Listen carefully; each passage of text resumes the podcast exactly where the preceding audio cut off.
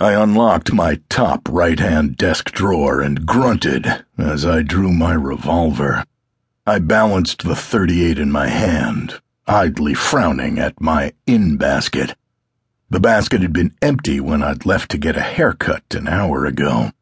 Now, two letters, a departmental memo, and a manila case folder lay in the gray metal tray.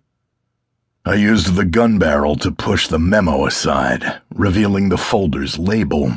Recognizing the case, I sighed, surrendering to a Monday morning's moment of glum self-pity.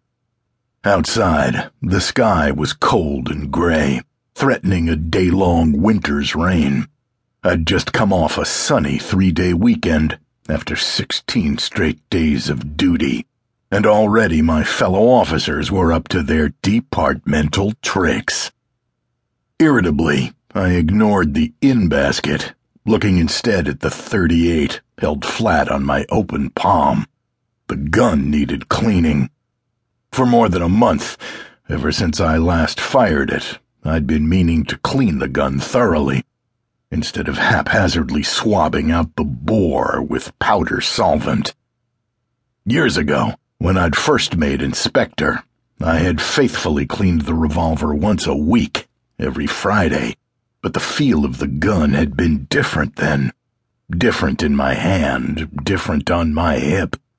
Years ago, the metallic bulge beneath my coat had seemed my very special secret.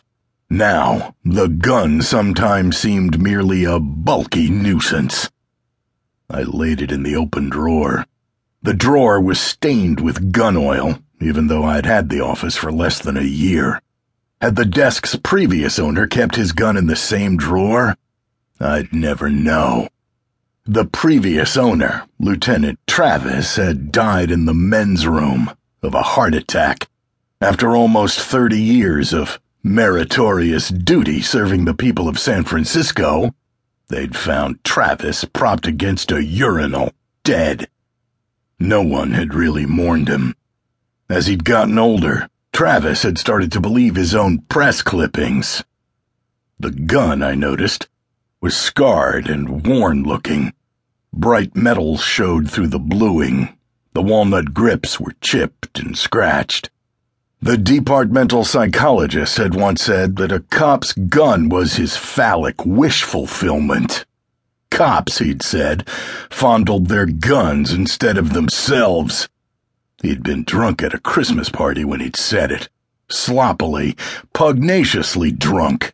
But no one would fight with him, and he'd finally passed out, snoring loudly, mouth wide open, his dentures clicking as he breathed. He'd been.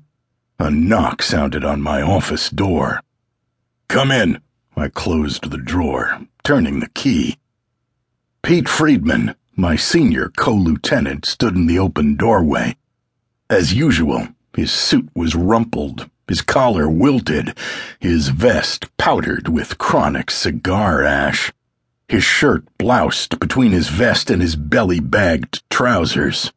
His collar was unbuttoned, his twisted tie loosened. Smiling quizzically, he glanced amiably toward my in basket as he nodded a sly, knowing greeting. I see you got the Wagner case. He eased his bulk into my visitor's chair, sighing deeply, settling himself elaborately. No hard feelings, I hope. The captain decided to give you a shot with it, with my blessing. That case, I said slowly, is three months old. Half the witnesses aren't even around. Four months old, actually. Don't worry about the witnesses, though. They weren't worth a damn. What am I supposed to do? Read it and file it with my other 62 open cases? He shrugged indifferently, drawing a cigar from his vest pocket.